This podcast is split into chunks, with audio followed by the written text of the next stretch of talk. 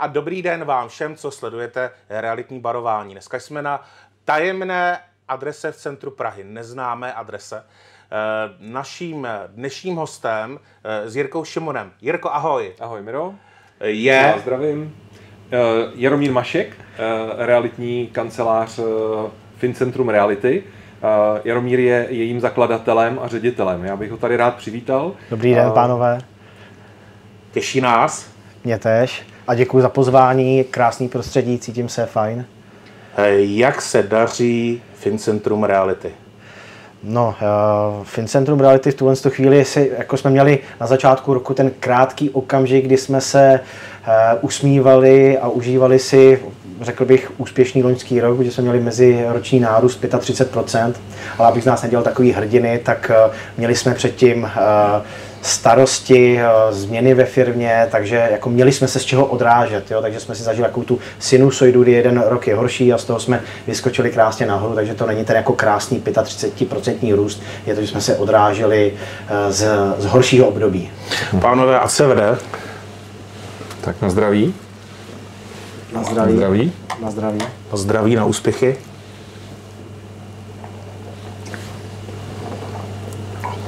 Jo, opět super drink.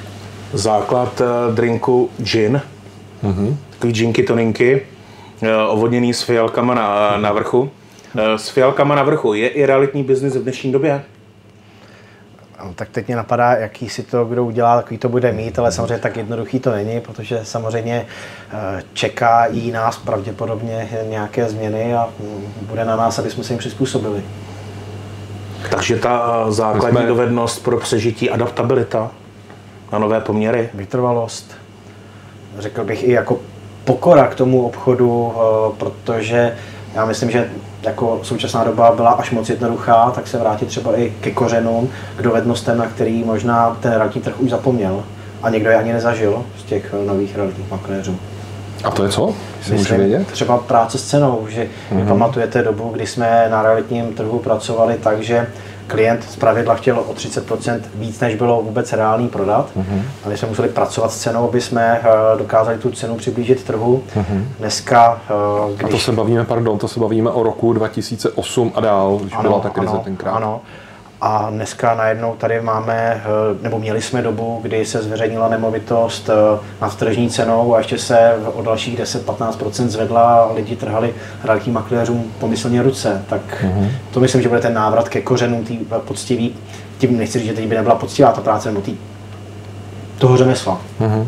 No my vlastně tady ten díl eh, tohoto pořadu natáčíme v době, kdy zhruba tři týdny zuří válka na Ukrajině. Eh, která je samozřejmě velmi nepříjemná a do jisté míry bude mít určitě obrovský vliv na, na realitní trh spolu s uh, úrokovými sazbama, které vlastně neustále stoupají. A to jsou věci, které na ten trh budou mít obrovský vliv.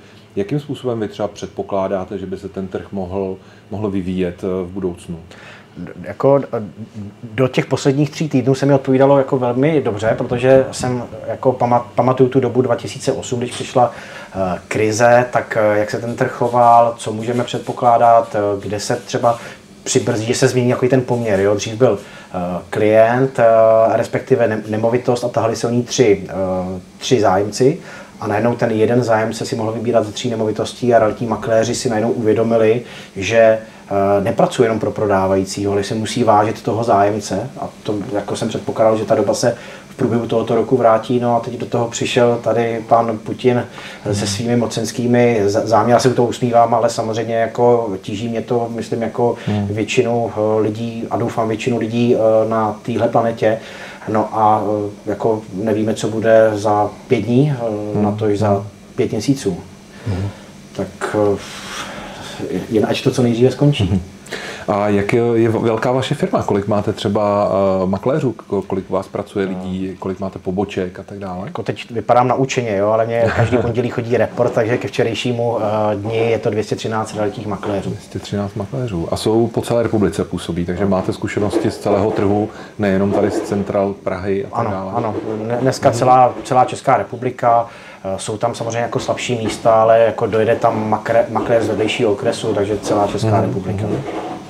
A my se tady v tom pořadu bavíme i o kvalitě práce realitních makléřů, tak se zeptám, jestli třeba vaši makléři pracují třeba výhradně exkluzivně, nebo jakým způsobem máte ten systém eh, u vás ve firmě eh, nastavený? Snad se moc eh, nepletu, protože teď jsem měl dovolenou, takže jsem nekoukal ani na statistiky, ale výhradnost je u nás určitě okolo 90%, ne dneska víc, to je vlastně alfou a omegou naší práce od vzniku FinCentra a Reality. Já vlastně konec konců jsem na tom vyrostl. Já jsem za svou kariéru, která je od roku 2005, měl dvě nevýhradní zakázky. Mm-hmm.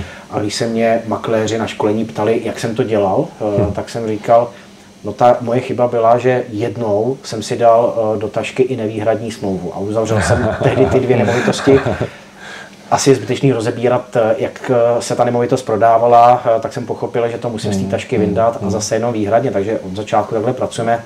Máme výhodu, že naši makléři kooperují s finančními poradci, takže celá řada zakázek je na doporučení, no a samozřejmě tam ta výhradnost je jako o to mhm. snadnější. A je tam i velká zodpovědnost, Eh, samozřejmě, když eh, zpracováváme zakázky pro klienty našich finančních poradců. Ale i kdyby to tak nebylo a našli jsme si toho klienta kdekoliv někde jinde, tak samozřejmě jako myslím, že je správný, že nejenom my, ale celá řada kolegů na tom trhu dneska pracujeme, mm. takže zakázka by měla být výhradní, eh, že klient by měl být spokojený na konci toho příběhu. Samozřejmě všichni, nebo celá řada obchodníků se snaží prodat za co nejvyšší tržní cenu, mm. byť si myslím, že dneska budeme si muset uvědomit, že o té ceně vlastně teď to zní tvrdě, nerozhoduje prodávající, už vůbec ne realitní makléř, mm-hmm. uh, ale ten zájemce. A teď mm-hmm. ten zájemce byl takový, že přinesl tu uh, ty peníze a zaplatil klidně o 10-15% víc, než třeba ten trh by ve finále uh, jako dál nebo přijal. No a teď to bude asi možná jinak. My jsme se tady o tom před natáčení bavili spolu v zákulisí, kdy jsme přesně oba dva vlastně máme stejnou zkušenost právě z toho roku 2008, kdy na tom trhu vlastně byli kupující, kteří tomu trhu vládli a vlastně přicházeli na prohlídky a říkali, jo, vy za ten byt chcete 3 miliony, já vám dám dva a kolikrát ti, kupují, ty prodávající vlastně na to přistoupili, protože byli v zoufalé situaci, potřebovali nutně prodat. Možná je to doba, která se blíží, nevíme, uvidíme, co ten, co ten čas přinese, ale rozhodně já za sebe musím říct, že vnímám určitý oslabení té poptávky díky právě úrokovým sazbám a teď aktuálně tomu, co se děje, co se děje na Ukrajině. Ale e, zpátky k, to, k vaší firmě ještě. E, vy jste vlastně vznikli e, jako určitá ceřiná společnost, velké společnosti FinCentrum, která je určitě známá tím, že poskytuje finanční poradenství, má to velkou síť finančních poradců. A jakým způsobem má vlastně to propojení toho biznesu, těch financí a těch, eh, těch realit funguje? Předávání kontaktů jak od finančních poradců, třeba klientů, se kterými se potkají realitním makléřům, tak i obráceně od realitních makléřů kteří se potkávají s lidmi, kteří to financování potřebují, tak eh, k těm finančním poradcům. Jakým způsobem tohle máte provázaný a jak vám to funguje? Základ úplně všeho je, že realitní makléř a finanční poradce nebo poradci, nás je méně, eh, tak by měli sedět v jedné kanceláři. To je jako za mě hmm. alfa omega, měli by se poznat, měli by si rozumět, takže často, když nám přicházeli ti noví lídři, od kterých jsem očekával, že třeba rozjedou tu realitní skupinu v nějaký finančně poradenský buňce, tak jsem říkal, musíte na večírky s finančníma poradcema. Uh, mám pocit, že víc finančních poradců holduje nikotínu než realitních makléřů, tak jsem říkal, musíte na tu terasu u kanceláře, musíte jít aspoň s kávičkou za tím, uh, za, za tím ano, poradcem. To jsou mocné Weigl pauzy. Ano, ano. Jo, prostě uh, kamarádit se, teď máme příklad v Praze, uh, náš, oblast, naše oblastní ředitelka asi z 10-15 lidma, teď nevím přesně, s radním makléřem se spojila s finančně poradenskou skupinou zhruba podobně stejnou, tak první, co udělali, jeli spolu do vinného sklípku. Jo? Eh, dneska už tam jsou krásně napárovaný ty, ty spolupracovníci a začíná to je, takže jako já bych řekl jako bod číslo jedna, opravdu lidsky se zblížit, skamarádit se a pak být v těch kancelářích společně, ne, nepracovat z domova. To myslím, že jako chyba tady těch synergií, být prostě neustále v kontaktu a to je to pak náročné jako držet spolu ty synergie, být pravidelně v kontaktu jednou týdně, aby si ti dva, ti tři, kteří mm-hmm. spolu kooperují, sedli, aby si rozebrali ty zakázky, ty kontakty, které si dali, aby nad tím byla zpětná vazba, aby se odchytila i třeba případná nedbalost nebo ne, ne, nedokonalost někoho, že jako nespracuje klienta úplně dobře. A uh, jako určitě efektivnější jsme v tom získávání typů na prodej nemovitosti. Tam jako jsme velmi efektivní díky té kooperaci, té důvěře toho klienta směrem k finančnímu poradci a pak tam, když tam přijde jako profík, realitní makléř, tak to zapadá do sebe. Eh, mohli bychom zdalek o dost více být efektivní v předávání těch typů finančního poradenství. Možná je to tím, že jich je i hodně. Jo? Mm-hmm. My máme počítadlo u zakázek, takže my víme, že na každou zakázku se nám statisticky, ještě do předminulého týdne, když jsem odjel na dovolenou, tak jsme měli 18 zájemců na každou mm-hmm. zakázku. A to už se drží několik let. Já očekávám, že tohle asi jako padne trošinku. Oni, ono jich fyzicky samozřejmě tolik na nemovitost nepřišlo. Přišlo jich třeba 14, 13 a možná třeba ty lidi v terénu s tím nadbytkem neumí hmm, tak efektivně hmm, pracovat. Hmm. A obě strany, jo, tam bych hmm. nerad, jako, aby mě kolegové pak nezbaštili, řekli, že za to může ta jedna, eh, jedna strana. Takže je to o systematické práci, o týmové práci. Hmm. A co si myslíte o realitním zákoně? Realitní zákon už nějakou dobu platí.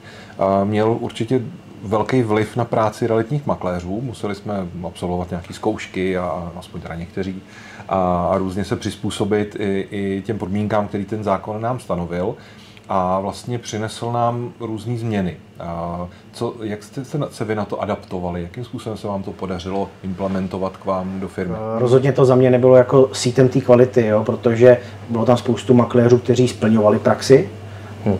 papírově, ale ve skutečnosti ji neměli, ty tím prošli já si cením na našich eh, kolezích, že jako my jsme přemýšleli, jestli chceme povinně dát všem našim realitním makléřům, aby si prošli tím školením a udělali si ty odborné zkoušky a naši ředitelé se shodli na tom, že si tím sami projdou a že jako, uh, předpokládají a budou fungovat tak, aby je všichni v týmu chtěli duplikovat. Takže vlastně mm-hmm. celá firma uh, tady tím uh, prošla a mám pocit, že asi jsme nebyli jediní na tom trhu, což jako ukazuje, mm-hmm. bych řekl, ten zájem o to, aby jsme byli lepší na druhé straně spoustu lidí, kteří uh, tam nemají být, tak tam, tak tam zůstali. Já myslím si, že to bude až jako po letech, až vypadnou hmm. ti, kteří tu práci nedělají dobře, ti noví, kteří přicházejí, tak už procházejí sítem, že musí zaplatit za vstupní školení, uh, něco se naučit, zvládnout to, takže myslím, že to přijde až eh, za několik let. No. S generační obměnou. Ano. Hmm.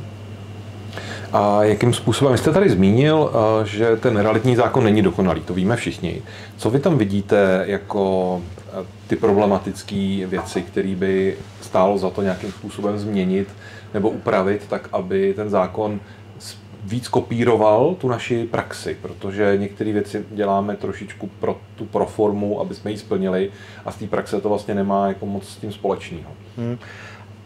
Mně by se určitě líbilo, teď úplně jako jdu trošinku stranou, ale mně by se určitě líbilo třeba, kdyby eh, povinnost té odborné zkoušky byla pravidelná, aby to nebylo jenom o té mhm. první zkoušce, aby se to, a nemám představu v tuhle chvíli, nepřemýšlel se nad tím, jestli jednou ročně, eh, jednou za dva roky, ale jestli aby, ústní nebo písemná aby tím, aby tím ty lidi procházeli uh, opakovaně, aby na tom trhu zůstalo víc realitních makléřů, nebo respektive méně těch, kteří to dělají na vedlejšák. Já nechci vypadat jako bojovník proti hmm, vedlejšákům, jasně, jasně. ale za mě, když udělám čtyři obchody za dva měsíce nebo čtyři obchody za rok, uh-huh. tak je to jako velký rozdíl v tom, kolik naberu zkušeností a jakou uh-huh. službu poskytuju klientům. Protože když udělám tu čtvrtou zakázku v druhém měsíci, tak už uh, nezapomínám ty předchozí rutiny, ale když uh-huh. ji udělám v prosinci jako čtvrtou zakázku uh, celého roku, uh-huh. tak spoustu věcí dělám znova a nejsem tak dobrý realitní makléř. Uh-huh. Uh, ono tady se často v souvislosti s tímhle tím tématem uh, zmiňuje institut uh, realitního koncipienta. Jak to vidíte, pánové? Pomohlo by to něčemu? Tak ono do jisté míry by to asi tak jako dneska mělo být, že? když ten člověk chce nastoupit, tak eh, než složí tu zkoušku, tak samozřejmě může pracovat v realitní kanceláři, ale neměl by se potkávat s klientama a to je asi ta příležitost pro to, aby byl tím v úvozovce koncipientem, tak jak to mají třeba advokáti že? dneska, tak to je za mě jako eh, akorát se to asi do té praxe tak jako ne, neprojektuje úplně, ale přitom by to tak mělo být podle mě. No jako souhlasím, no my to jako ctíme, teda musím říct, takže ten manažer v tu chvíli jako dělá tu aktivitu, no a přenáší administrativu na toho, hmm, hmm. my tomu neříkáme koncipienta, ale na toho budoucího nového realitního makléře.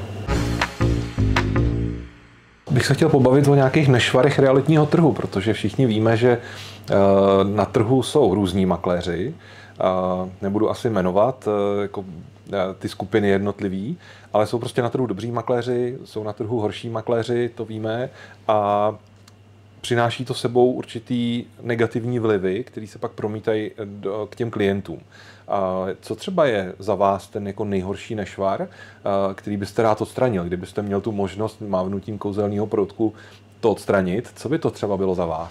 No otázka teda, kdyby jsme měli ten proutek, tak bych to hned jako asi vychrl. Jo? Otázka je za mě, jestli to vlastně vůbec jde. Hmm. Já eh, si pamatuju, když jsem začínal dělat obchod v roce 2000 a v roce 2002 jsem se stal poprvé manažerem, dělal jsem úplně jiný produkt a velmi úspěšně jsem prodával a najednou jsem si řekl, to je skvělý, eh, jako dělat obchod, vytvářet týmy, já si najdu do týmu 10 mašků, no a jsem králem jako světa obchodního. No, přišlo 10 mašků. Nepřišlo, jo. Já, já jsem se v roce 2002 seznámil se zajímavou statistikou, která říkala, máte 100 lidí, jeden je vynikající, 10 hmm. je dobrých, nebo známkování ve škole 2 až 3, což už jako 2 až 3 a ty hmm. trojkou, když to zavání, tak to není úplně, jako bych řekl, ideál. A těch zbylých zhruba 90 je horší než dobrý. Jo, takže najednou jsem se setkal s tou realitou, když jsem si říkal, budu mít týmu 10 mašků a budu jako, to je, to je úžasná jako perspektiva. A najednou tam nebyl, tím nechci říct, že já jsem ten jako geniální, ale najednou jsem tam potkával lidi, kteří byli schopní mm, dělat špatnou vizitku té firmě a hmm. nemohl jsem s tím nic udělat, nešlo to, než to, že se s tím člověkem domluvit na tom, že asi třeba tu práci nemá smysl dělat, protože prostě není na obchod, eh, nebo mm, nemá ten jako fokus té slušnosti. Takže já si říkám, jestli to vlastně vůbec je možný, když v každé firmě na tom trhu je ten Paretův zákon a sám sebe konejším tím, že si říkám, pokud je na trhu v tom Paretově zákonu 20% lidí, který, a těch dobrých, který mhm. udělají 80% obchodů a pak těch osu, horších, těch 80% lidí a jich víc, to jsme se shodli, hmm. i když jsme si povídali, ale ty udělají 20% obchodů, hmm. tak pořád vyhráváme a myslím si, že zase já jsem jako relativně optimista, že na tom trhu jsem poznal spoustu lidí, kteří se snaží s tím trhem něco mm. dělat, posouvat dál. Pamatuju tu dobu, když jsem začal dělat realitního makléře a řekli mi, musíš si koupit zrcadlovku. Jo, já měl tehdy, začínal jsem, měl jsem finanční potíže a musel jsem si koupit zrcadlovku, hmm. tehdy hmm. za 10 tisíc, jo, to bylo jako dneska, nevím za kolik, uh, 30 nebo 40, uh, pak přišel homestaging.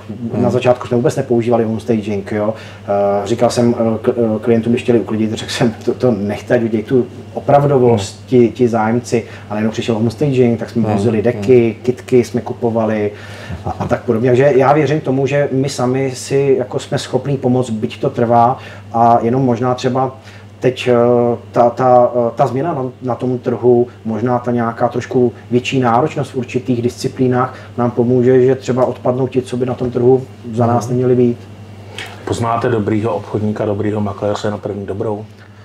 Máte za, máte za roky vaší uh, činnosti už vybudovaný nějaký instinkt? Jsem lepší než dřív, ale nemám to. Uh, a možná mi to pomohlo k tomu, že jsem jako dokázal postavit adaptační program, který mi do třech měsíců zjistí, že ten člověk na tom trhu nemá být. A ne z toho důvodu, že by třeba nebyl ten, ten jako slušný realitní makléř, ale že nemá tu ambici, že, že to není osovač, že to je prostě zaměstnanec, že mu bude líp, když bude v té jistotě někde zaměstnaneckého poměru. Ale jsou lidi, kteří ten čuch mají, mám jako je okolo sebe. Já myslím si, že, že za ty roky už něco poznám, ale stejně si to radši ověřím pak, eh, že hmm. ve firmě teda jsem eh, dával myšlenku tomu, aby jsme vytvořili adaptační program, který o tom, že za tři měsíce bychom měli vědět, eh, jestli ten člověk jako je schopen obchodovat a samozřejmě to poznáme mnohem dřív, jestli to je slušný člověk, to, to je jasný. Adaptační program, myslím si, že to bývá slabá, slabý místo v realitních sítích, v realitní kanceláři, že Často přijde nováček, který teda dneska uh, slouží, složí zkoušky odborné způsobilosti a je hozen do nějakého procesu. Uh, není velká ochota uh, vypomáhat, stíno, aby někoho stínoval zkuše, zkušenějšího, nejsou na to ty procesy nastavený. Co dělá dobrý adaptační program tím dobrým? Co byste no, poradil? Já to zase můžu říct za sebe, protože samozřejmě jsem vyrost na tom, co celá řada dnešních realitních manažerů. Já si teda v první řadě myslím, že na realitním trhu není celkově jako dobrý management, že eh, je, je to věc, která tomu trhu chybí a vlastně většina manažerů, včetně mě, když jsem začínal, funguje tak, že jdeme příkladem. Že toho člověka vezmeme na, na svoji náběrovou schůzku, nebo jdeme na jeho, ukážeme mu to. Jenomže tam narážíme za mě na problém, že v tom obchodě fungují základní eh, čtyři typologie lidí, jaký jsou. A já když ukazuju svůj styl, tak ho ukazuju tomu, kdo je typologicky podobný jako mě, jako já, a on se toho chytne a jede jenomže to je čtvrtina těch lidí. A co ty ostatní? Hmm. Jo? Já jsem až časem pochopil, že uh, vlastně některý lidi tím svým přístupem, kteří jsou v té typologii úplně opačný, vlastně brzdím. Protože oni nejsou schopní fungovat jako já. A až jsem se naučil znát ty typologie, tak se to někam posunulo. A vlastně ten adaptační program u mě je, nebo u nás ve, společnosti je, že vlastně my všechno děláme lidem na míru. Jako klientovi, a to je, řekl bych, snad trend dneska, nejenom nás určitě, na tom trhu, že zjistíme, kdo kdy potřebuje prodat, za kolik, eh, co s těma penězma udělá a eh, ten obchod mu upravíme na míru. A to samé, když k nám přijde nový člověk. Mě zajímá, jaký má hodnoty, eh, kam chce dojít, jaký má dlouhodobý vize, aspoň to téma s ním otevřu. Mě lidi většinou na začátku to prostě nedají, potřebují se vzdělat, načíst literaturu třeba potom s ním proberu cíle a vlastně úplně ve finále to zjednodušíme, že mě zajímá, kolik potřebuje ve třetím měsíci eh, nebo za třetí měsíc vydělávat eh, korun. A společně postavíme jaký bych chtěl zdroje zakázek, kde by je chtěl hledat, nastavíme si aktivity, jak to má dělat a pokud ty aktivity splní, tak já ručím za to, že ty peníze vydělá. A to je ta otázka, mm. jestli je splní. A pak je druhá otázka, jestli ten manažer má na to, aby toho člověka dosledoval, že dělá ty správné aktivity, mm-hmm. protože celá řada manažerů se bojí do hloubky a vlastně naplacat to, říct tomu dotyčnému, hele, ale minulý týden si měl udělat tohle, tohle a tady to a ty si strávil uh, třeba 6 hodin denně, 8 hodin denně uh, prací, ale z toho dvě třetiny byly, že si dával pastičky někde na internetu mm-hmm. a na to ti teď nikdo volat nebude. Jo? Mm-hmm. Takže uh, je tam důležitá ta důslednost toho manažera a ten cit pro to, aby to objevil. A tím nechci tvrdit, že každý člověk, který nám projde adaptačním procesem, tak eh, vydělává ve třetím měsíci, měl by, ale záleží to na něm, záleží to na tom manažerovi a eh, za ty tři měsíce se to pozná. Ale pro mě to je jako jednodušší, že já jsem optimista z duše a mě prošlo dříve eh, rukama hromada lidí, kterým jsem neustále věřil. Jo. Hmm, hmm, třetí hmm, měsíc, hmm. čtvrtý měsíc, oni říkali, jo, jo, příští měsíc přišli na workshop a byli nažavený, namotivovaný. Teď to rozjedeme, pane Mašku, vždycky si pamatuju, jak jeden člověk říkal. A takhle to trvalo dva roky. Jo. Ono, to, ono to možná vychází z toho, že moje zkušenost s příjmem lidí je taková, že většina uchazečů se domnívá, že práce realitního makléře jsou jednoduše, rychle, vydělaný velký peníze. Ono je to přesně naopak, že to víme všichni. A ona se zatím, ač se to nezdá, skrývá obrovské množství práce, kterou ten člověk musí odvést. A moje zkušenost s nováčky je taková, že se všichni snaží hledat zkratky. Hmm. Když jim člověk říká, ano, je potřeba udělat to, to, to, to, to, je potřeba to udělat tak a tak a tak a pak budete úspěšní, protože to je model, který už si před váma prošlo několik mnoho makléřů a ty dokázali, že to tak funguje, tak oni mají pocit, že chtějí sklouznout k tomu, jako udělat si to jednodušší a pak se diví, že jsou neúspěšní. Ano. A to je přesně to, co říkáte. A tam pak právě přichází ten dobrý management, který, jak jste sám říkal, vlastně tady v České republice vlastně do jisté míry chybí, chybí i možná manažerský vzdělávání, který vlastně, ono se hodně vzdělává realitních makléřů, všude je spousta hmm. kurzů, hmm. ale to manažerské vzdělávání právě tím, jako jít do té hloubky, to je věc, která tady poměrně dost chybí. A Jirko, to, to s tebou úplně naprosto Pardon. souhlasím. Ten hlad na trhu po manažerském vzdělávání v realitách skutečně je pro mě, co by člověka, který designuje vzdělávací platformu, tak je dnešku velmi obtížný najít někoho, kdo by tenhle ten obsah eh, dal toho workshopu. Kdo by měl ty výsledky, kdo by měl tu zkušenost, kdo by na to měl eh, odžito, tak a tohle to měl opřený eh, workshop pro to, aby s ním ty účastníci workshopu rostly po těch manažerských zkušenostích. Je v tomhle tom skutečně velká mezera, příležitost. My tomu příležitost. Já se tady, ale já už vím, jak mi odpovíte. Eh, zeptám, eh, jestli realitní makléř taky má být manažerem realitní kanceláře, eh, pobočky, manažerem sítě, anebo má být jenom tím manažerem? Jasně, no tak víte, co řeknu, já vím asi, co, co očekáváte.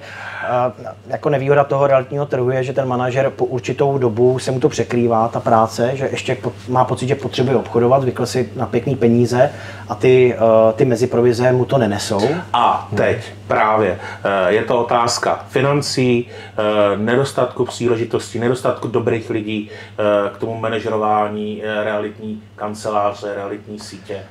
U mě to byla otázka eh, odvahy. Já jsem pořád chtěl vydělávat ty peníze, které jsem potřeboval vydělávat, takže ale já jsem na oltář toho úspěchu dal to, že jsem pracoval klidně 12 hodin denně, jo, po tu určitou hmm. dobu, než, eh, než se to eh, zlomilo, ale uh, myslím si, že to je i o tom, že dneska automaticky někteří manažeři čekají, že pod ním jim roste automaticky další manažer, ale já bych měl znát ty silný a slabý stránky toho dotyčného a měl bych znát jeho představu o jeho cestě, co on chce, jestli vůbec chce být tím manažerem, jako mnohokrát. A na začátku té cesty jsem tu chybu dělal taky, že jsem si myslel, každý přece musí chtít být manažer, to je jasný, zvlášť síťový marketingu, když tam je ta, ten efekt té páky, je lepší mít uh, 1% z práce 100 lidí, než 100% ze své vlastní práce. Taky jsem spoustu lidí do toho manažerství uh, jako naverboval, navnadil a pak jsem zjistil, že na to nemají. Jo. Uh, a to jsou všechno zkušenosti. No. To, to, jako, jestli dojdeme třeba k tomu, co ten jak realitní makléř nebo manažer by měl mít jako za uh, nějakou jedním slovem vyjádřit, co potřebuje, tak já řeknu vytrvalost. Aby jsme eh, tohle zvládli. Dobře, vytrvalost. Uh, realitní manažer. Vydělá si stejně realitní manažer jako realitní makléř? Nebo když přijme pozici realitního manažera, bude na tom příjmově hůř než makléř a proto mu to nedá tu makléřovou opustit, pakliže je generovaný eh, z toho realitního prostředí. A nebo je lepší realitního manažera eh, vzít eh, úplně z jiného oboru, z jiné činnosti? Já ctím tu cestu, že by si to měl odchodit v tom terénu, protože potom ho budou i respektovat ty, ty lidi i tak, a taky jsem to zažil na vlastní kůži, že v určitý okamžik mi řekli, no jo, ty už ale nějakou dobu neprodáváš, jo, a, ale ty zákonitosti toho obchodu zůstávají jako mm. pořád stejný a proto já jako rád se snažím být s našimi lidmi pořád v terénu. Ano, neprodávám nemovitosti napřímo, jo, ale uh, měl by asi tou cestou projít a pak jenom otázka, mně se na vašem pořadu líbí, že je nestraný, jo, ale tak jako mě to vlastně navádí k tomu, že já eh, mám rád síťový marketing, protože tam ta cesta, když se rozhodnu jít tou cestou manažerskou, je přirozená. Nejdřív se stanu malým manažerem, eh, pořád si obchoduju a mám prvního, druhého a třetího realitního makléře a pak jak rostu, přibývají mi makléři, tak mi ubývá, mělo by ubývat moje, moje, mýho individuálního obchodu. Uh-huh, a uh-huh. ten ředitel, té struktuře musí vydělávat větší peníze než eh, realitní makléř individualista. Teď jste mě odpověděl na otázku. A trvalo to. Já teda za sebe musím k tomuhle říct, že za mě eh, práce realitního makléře a práce manažera jsou naprosto dvě naprosto rozdílné eh, disciplíny, protože prostě být obchodníkem, dobrým obchodníkem jako realitním makléřem, k tomu člověk potřebuje úplně jiné dovednosti, než k tomu vést lidi a nějakým způsobem motivovat, protože to jsou dvě věci, které se podle mě nedají úplně sloučit a vlastně být zároveň dobrým makléřem a zároveň dobrým manažerem, to už je takový skoro nad člověk, bych řekl. Že to, to už člověk musí umět jako spoustu věcí a, a není to vůbec jednoduchý. To je jako velká výzva tohle, stát se, být, být dobrým realitním makléřem a pak zároveň manažerem, to je teda věc, která není úplně obvyklá. Souhlas. Hmm. Já možná se ještě dostanu k tomu třetímu tématu, který tady rozebíráme, a to je spolupráce mezi realitními makléři a vůbec jako obecně komunikace. Já jsem po několika diskuzích dospěl k tomu, že bych byl možná docela rád, kdyby spolu makléři začali aspoň mluvit. a, protože někdy, někdy i to je obtížný. No, kolikrát se pozdravit, Jirko. Ano. jo, jo, jo. protože někdy ta rivalita, ješitnost mezi realitními makléři je opravdu obrovská.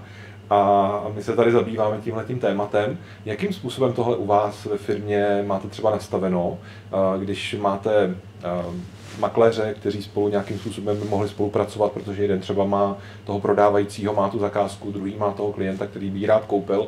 Máte nějaký pravidla nastavení, které u vás jako standardně fungují a jestli k tomu ty makléře nějak motivujete?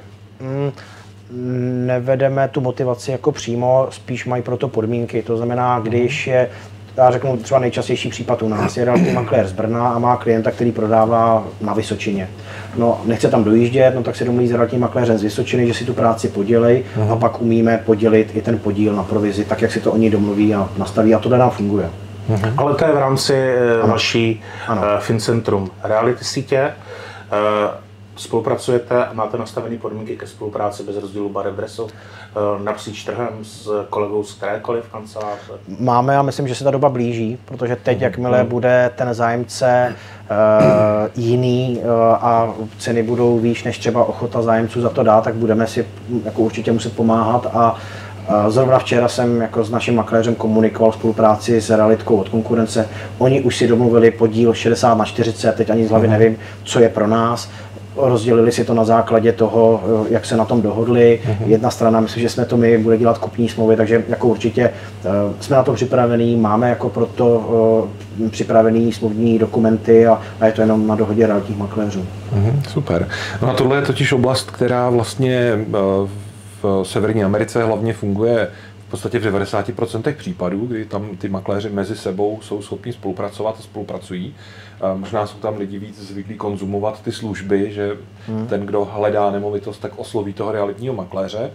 A tady v Čechách, potažmo možná v celé Evropě, to tak obvyklý úplně není. Tady vlastně klienti prostě kontaktují přímo realitního makléře, který nabízí tu nemovitost a je to vlastně trošičku jiný biznis. Ale přesně jak jste říkal, ta, ta doba možná přichází, protože ta poptávka možná nebude tak velká, jako jsme byli zvyklí v těch loňských letech. A možná to začne být eh, aktuální. Co si myslíte, že je tou největší příčinou a co může změnit právě to, eh, aby se tohle to stalo, aby makléři mezi sebou začali víc spolupracovat? Protože já třeba osobně to vnímám tak, že eh, když se na mě obrátí klient, který chce něco koupit, tak bych chtěl mu poskytnout nějakou službu, která pro něj bude mít nějakou hodnotu, což v současné době vlastně těm poptávajícím možná nemáme úplně co poskytnout, protože on všechno, co může najít, tak najde na internetu a nemá vlastně žádnou, uh, žádný důvod se na nás obracet vlastně, ten poptávající. A my vlastně v rámci uh, systému uh, Reality Mix MLS uh, teď spouštíme, už jsme spustili systém, který právě tohle umožňuje, kde budou určité předprodeje nemovitostí, kdy si vlastně makléři budou moct, než dají novinku na trh, že tam je nějaká doba uh, toho, kdy to budou uh, inzerovat od té doby, co podepíšou smlouvu, než se udělá prezentace, tak můžou vlastně tu nemovitost eh, zadat do předprodeje, dát ostatním makléřům k dispozici s ní pracovat. A to je něco, co si za mě, myslím, může vytvořit eh, ten trh těch poptávek kdy budeme mít těm klientům co nabídnout, protože když se na nás ten člověk obrátí, tak prostě může nám, eh, my, my jako makléři mu budeme schopni nabídnout něco, co si jinde nemůže koupit. Hmm. A tohle je věc, která si myslím, že by ten trh poptávek mohla rozpohybovat Jakým způsobem třeba vy, vy pracujete s poptávkou, jestli teda pracujete nějakým způsobem? Já si myslím, že jako absolutně drtivá většina trhu spíš špatně, spíš hůř s tou poptávkou mm. pracujeme. A teď jako si myslím, že tomu zase nahraje ten trh. Já si myslím, že každá kancelář by si měla skládat třeba z 90% eh, skovaných realitních makléřů. Pak by tam mohl být výkupový specialista na, eh, specialista na nájmy a specialista na práci s poptávkou. Uh-huh. Teď je otázka srovnání těch trhů, když jste mluvil o Severní Americe. Česká republika je velká jako jedno město v Severní uh-huh. Americe, takže si myslím, že tam to jako i, už i díky tomu funguje úplně jinak. A teď ještě ke všemu ten Čech si návod na všechno najde na, na YouTube a podobně, takže já sám jsem na to zvědavý, každému takovému nový, novému projektu fandím a vím, jak je to těžký prosadit, když vám hmm. všichni říkají, to nemůže fungovat a my jsme jiný a klacky jiný. Já to znám taky tohleto. jsem prožíval dva roky, všichni mě přesvědčovali. Takže uh, tomu fandím a já vlastně v podstatě si netroufám to ani hodnotit. Jsem na to zvědavý. Uh, ani si to netrvám hodnotit z toho důvodu, že tak dobře to neznám. Uh, mám tam jednu obavu, když jsem o tom sdílení těch zakázek. A trošku jste mi odpověděl na to, co znám nebo respektive neznám, že já jsem měl třeba obavu, aby ta zakázka jedna nemovitost nebyla tak, jak dřív se nám to nelíbilo na internetu pětkrát, tím, že to mhm, budou mhm, moci nazdílet ti realitní makléři. Takže eh, jako pojďme to zkusit mm, a uvidíme a pak to zase bude narážet na ochotu těch lidí mm. vlastně spolu spolupracovat. A jak jste tady řekli, že jo, je tam rivalita, mm. lidi rádi ukazují na toho druhého v té jiné barvě, mm. že nejsou dost dobrý a, zrovna tak, taky jsme to, asi jsme to zažili všichni, no. takže možná to třeba může spojit ten trh. takže poptávka bude určitě na vzestupu, práce s poptávkou, na tom se shodneme, já jsem velký fanda práce s poptávkou, viděl jsem, jak to právě na tom severoamerickém trhu funguje, ale fajn, oni mají nějakou jinou legislativu a jiný mentál, na rozdíl tady od, eh, od Evropy, ale držím eh, celému podniku Jirko o no, děkuji. pěsti. Já k tomu jenom dodám, že my samozřejmě nejsme naivní, my víme, jaká je ta situace a víme, že v dnešní době, i když nevím, jestli, nevím, jestli v dnešní době, ale rozhodně v loňském roce ta potřeba spolupracovat nebyla v podstatě žádná, když každý prodal všechno. Ale možná a ještě přichází, ještě možná přichází ta doba, která už tomu i začne nahrávat. My to projekt děláme dlouhodobě a já jsem, že mám taky nějaké zkušenosti z toho severoamerického trhu, tak uh, jsem dalek tomu uh, domnívat se toho, že to, co tam dneska funguje, tak ono to tady za čas bude taky. Jo? Prostě to je něco, co je naprosto přirozený. Když před deseti lety, když jsem se potkal s tím trhem, tak nám tady někdo z Ameriky říkal, jak máme pracovat. My jsme se tomu strašně divili, eh, že máme mít eh, obličeje na webu a že makléři mají budovat svoji značku. To před deseti lety bylo naprosto nemyslitelné v podstatě a dneska to tady je, dneska je to naprostý trend. Jo. Já jsem si tenkrát klepal na čelo, když mi to ten američan říkal, jsem říkal, to tady nikdy nebude fungovat a po deseti letech je to trend, který je naprosto jednoznačný. A i ta spolupráce mezi makléřem a prostě a, možná konkurence. My se tady pořád říkáme, že je obrovská konkurence mezi makléřema, a, já myslím, že tady žádná konkurence ještě není oproti tomu, co je v Americe. Hmm. Tam je těch makléřů na počet lidí, který obsluhuje výrazně větší. Takže možná ta konkurence se ještě přitvrdí i tady a pak možná ta spolupráce začne fungovat, protože prodat nebude tak úplně jednoduchý. Pak možná nastane to síto kterým nebyl ten realitní jo, zákon. A když jste mluvil o té konkurenci, nevím ty poměry teď, ale pamatuju si dobu, když se říkalo, že 10% eh, lidí prodá svou nemovitost přes realitní kanceláře uh-huh, a mhm, ostatní uh-huh. si prodají sami. Uh, vznikly pak bezrealitky a podobně. To, to je ta konkurence. Jasně. Pak vím, že v roce 2013 to bylo 50 na 50. Ano. Myslím si, že se to asi moc nezměnilo, takže uh 50% trhu je, jako je zobchodována tak, že uh si klienti poradí sami uh a to je naše konkurence. Tam uh máme prostor.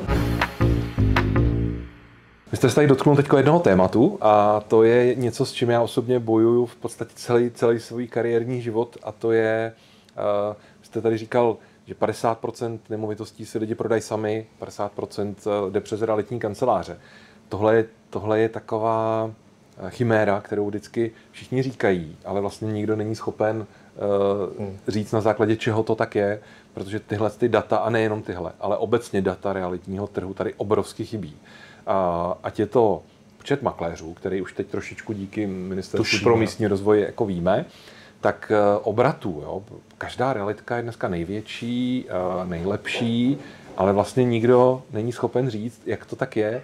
Eh, tohle je třeba obrovská výhoda toho amerického trhu, kdy tam ty, ty čísla mají, mají přesně daný, daný, kolik nemovitostí se prodá, kolik makléřů tam je a tak dále. Nevidíte vy někde prostor tady v té oblasti, že by se dalo něco zlepšit? Jak třeba tyhle ty čísla validovat? No, to je, to je otázka. Já jsem se k některým těm číslům dostal v roce 2013 eh, přes kontakt v jedné uh, hypoteční bance, už ani nevím ten název, a bohužel jsem to nemohl ani použít oficiálně. Byla to jako nějaká vnitrofiremní jejich statistika a z té statistiky vyplývalo, kolik nemovitostí oni mají, teda hypoték, uh, že to tam přijde přes realitního makléře a kolik jich mají tak, že to tam přijde, že si tam klienti donesou sami. A dokonce tam byla ještě jako zajímavá statistika, která se mi moc líbila, že oni, a to srovnávali na bytech, tak oni viděli, že když eh, ta nemovitost byla prodávaná realitním makléřem výhradně, tak byla vždycky lépe prodaná, než když si klienti podali tu nemovitost sami. Právě proto, že oni často pak dopadli, že, že to měli na těch bezrealitkách, srážela se tam cena, nebo to pak ve finále mělo několik realitek nevýhradně a oni si to stejně prodali sami, ale mělo to vliv na tu cenu, když to, když to bylo tím, tou výhradní cestou. Tak to procento, já jsem vlastně v naší propagaci pak i brzdil naše lidi, aby jsme to tak neprodávali, že lidi by nám nevěřili. A to procento bylo, že měli třeba až o 27% eh, vyšší tu prodejní cenu, než když to ten klient prodával sám. Takže já, když jsem veřejně o tom mluvil, tak by nás nikdo nenasknul, že vymýšlíme úplný nesmysly, tak jsem mluvil o 15 až 20 procentech. Umyslně jsem to jako srážel, takže takhle jsem se k tomu dostal, ale samozřejmě není to relevantní statistika, jsem si toho vědom, je to od jednoho uh, hypotečního domu.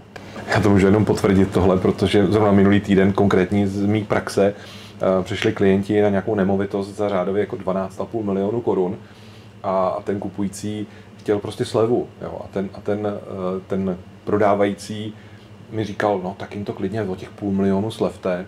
A já říkám, nechte to na mě.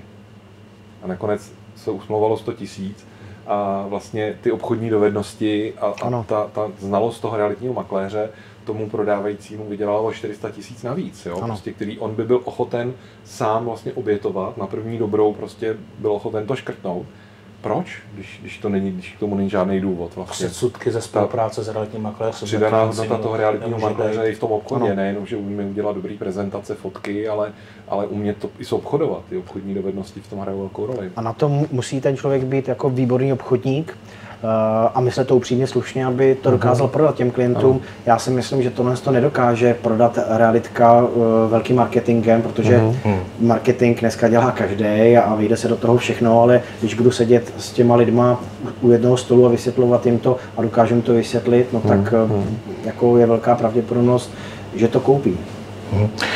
Já tady mám ještě jedno téma z naší diskuze, výkupy. Eh, jak vnímáte institut výkupu? Hmm. Je to morální, nemorální? Eh, já myslím, že je jde dělat morálně. Jo, my výkupy děláme, eh, neděláme jich moc, a klidně se přiznám k tomu, že vlastně ani moc dobře neumíme, jo, protože uh, my jsme se i s týmem našich uh, jako ředitelů obchodní sítě shodli na tom, že nechceme vykupovat někde to za 60-70% z tržní ceny a pak na tom vydělat balík. My v podstatě děláme jenom výkupy, o který zakopneme, uh, kdy třeba uh, jsme tak jako když člověk prodává auto do, do bazaru, kdy jsme třeba na 85% z té tržní ceny, protože je tam nějaká cena peněz, musíme s tím pracovat. A jsou to případy, kdy lidi opravdu spěchají a nejenom často jako z finančních důvodů, ale třeba hmm. i z toho důvodu, že je to podnikatel, který potřebuje okamžitě peníze a vydělá si někde jinde. Jo. Takže neudělali jsme těch výkupů moc, ale děláme je teď, teď mě napadlo zní to šíleně s lidskou tváří, to je kliše, jo, ale uh, neudělali jsme jediný výkup, který by šel jako někde za 60-70%. Prostě děláme to takhle a potom to jde udělat. To znamená, to znamená, naši makléři o tom vědí, někteří uh, ten výkup udělali a udělali ho touto cestou a potom jako myslím, že umí být spokojenost na všech stranách. Já myslím, že ten prostor tady pro výkupy určitě je, ale možná není tak velký, jak se domnívají a jak jsou prezentovány hmm. některé reklamní materiály různých realitních kanceláří. Hmm. Protože je určitá skupina klientů, která prostě pro ně ta rychlost těch peněz je důležitější než ta výše těch peněz, ale není jich, není jich mnoho určitě. Mně ještě teda, pardon, napadá jako dodatek, co považuji za jako čirý hulváctví je, když vidím hmm. nemovitost, která je prodejná za 2,5 milionu, já hmm. klientovi hmm. vysvětlím, že má hodnotu 2 milionů a pak ji díky výkupu prodám za 2 miliony 800 jo, a mám. Eh, ten jako hm, víte, o čem mluvím, to, to je špatně, my to máme nastavený, takže ty makléři pořád mají fixní provizi a teď jenom o to, za kolik se to potom třeba eh, prodá, jak říkám, ani jsme jich neudělali moc. Spíš je to daný poptávkou, protože když třeba realitní makléři z trhu uh, koketují jako s tím, že by s námi spolupracovali, tak se zajímají o výkupy, taky tady máme, ale určitě to není hmm. pro hmm. naše obchodu. Tak a poslední otázka na závěr uh, našeho uh, skvělého povídání u dobrýho drinku. Kdyby bylo něco, co byste mohl teď okamžitě změnit na realitním trhu, tak co by to bylo? Tak to jste mě zaskočil, já nevěřím na zkratky, jo, takže snad, aby na tom trhu ještě přibývali další lidi, kteří to s tím trhem myslí dobře a všechno uh-huh. ostatní si musíme stejně odpracovat, jo, takže ať je tam eh, slušnost, ať je tam pokora, ať je tam respekt, ať, eh, eh, ať poskytují a všichni se snaží poskytovat kvalitní službu klientům, protože to se nám vrátí všem. Super, skvělý slovo na závěr. Já děkuji za účast tady v našem pořadu Jaromíru Maškovi, řediteli FinCentrum Reality a ať se vám daří a ať eh, ten realitní trh jenom zkvétá. Děkuju, děkuju za vaši účast tady. Já děkuji za pozvání, moc si toho vážím, Děkujeme. krásný prostředí a těším se na vaše další podcasty a díky za spolupráci. Eh, loučí se s vámi realitní barování z neznámého anonymního baru eh, tady v centru Prahy. Miro Babka, komentáře, komentáře pod rozhovor. Díky a sledujte nás.